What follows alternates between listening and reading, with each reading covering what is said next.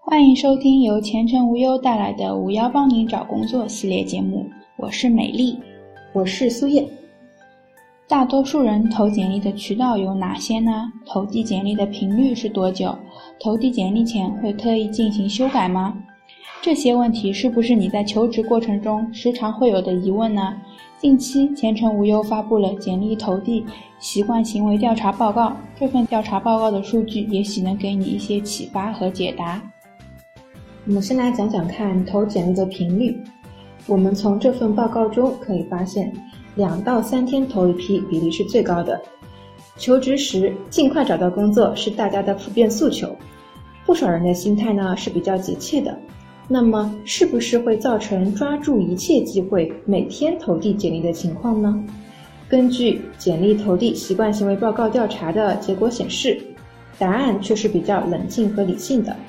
百分之三十五的受访者会在两到三天投递一批职位，紧接着百分之三十四的人选择在一周左右投递一批，每天投递的人仅占百分之十四。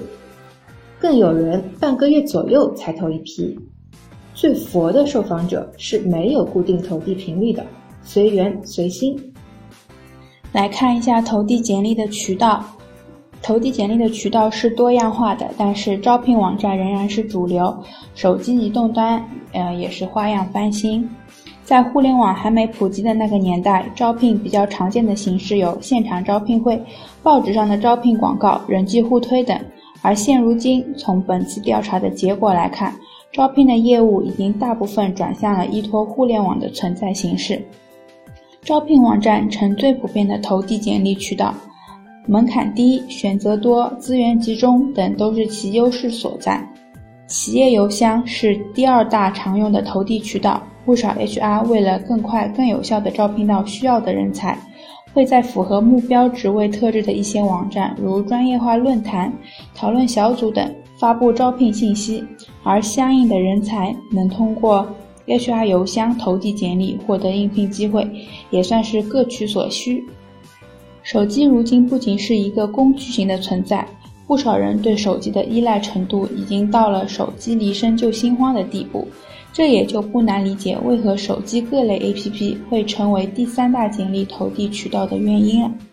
除了各种层出不穷的招聘类手机应用外，社交类软件的人际传播、公众号的招聘信息投放、专门的招聘页、H5 开发等，也是如今常见且丰富的投递简历渠道。另外，对于目标非常明确的人群而言，企业官网也是一个投递简历的有效渠道。接着我们来讲讲看最后一部分，投简历前你要做到的自查，你根据需求改好简历了吗？你根据需求改好简历了吗？常用招聘网站的人群应当对简历匹配度这个概念不陌生。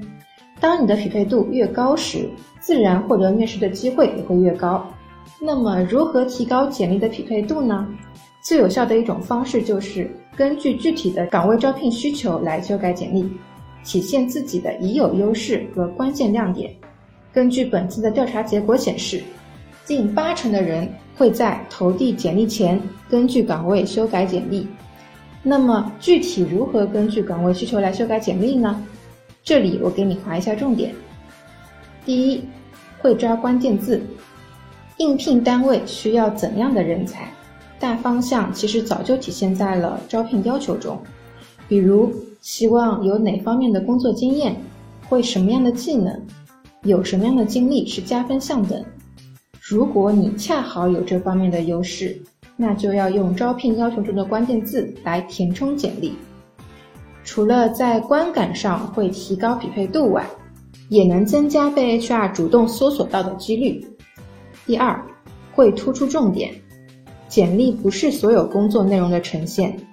简历之所以被称为简历，代表着它的任务是在有限的篇幅内，把与应聘职位相关的优势凸显出来。因此啊，哪些工作经验应当详细描写，哪些工作内容可以略过，是需要分清楚的。第三点，会总结成绩。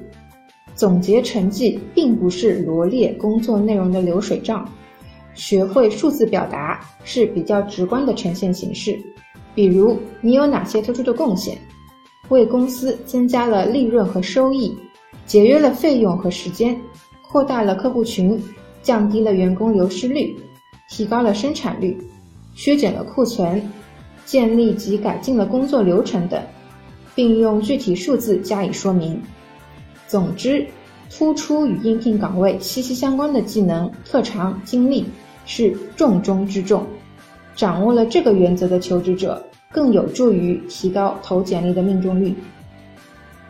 本期节目到此结束，欢迎下期继续收听，再见。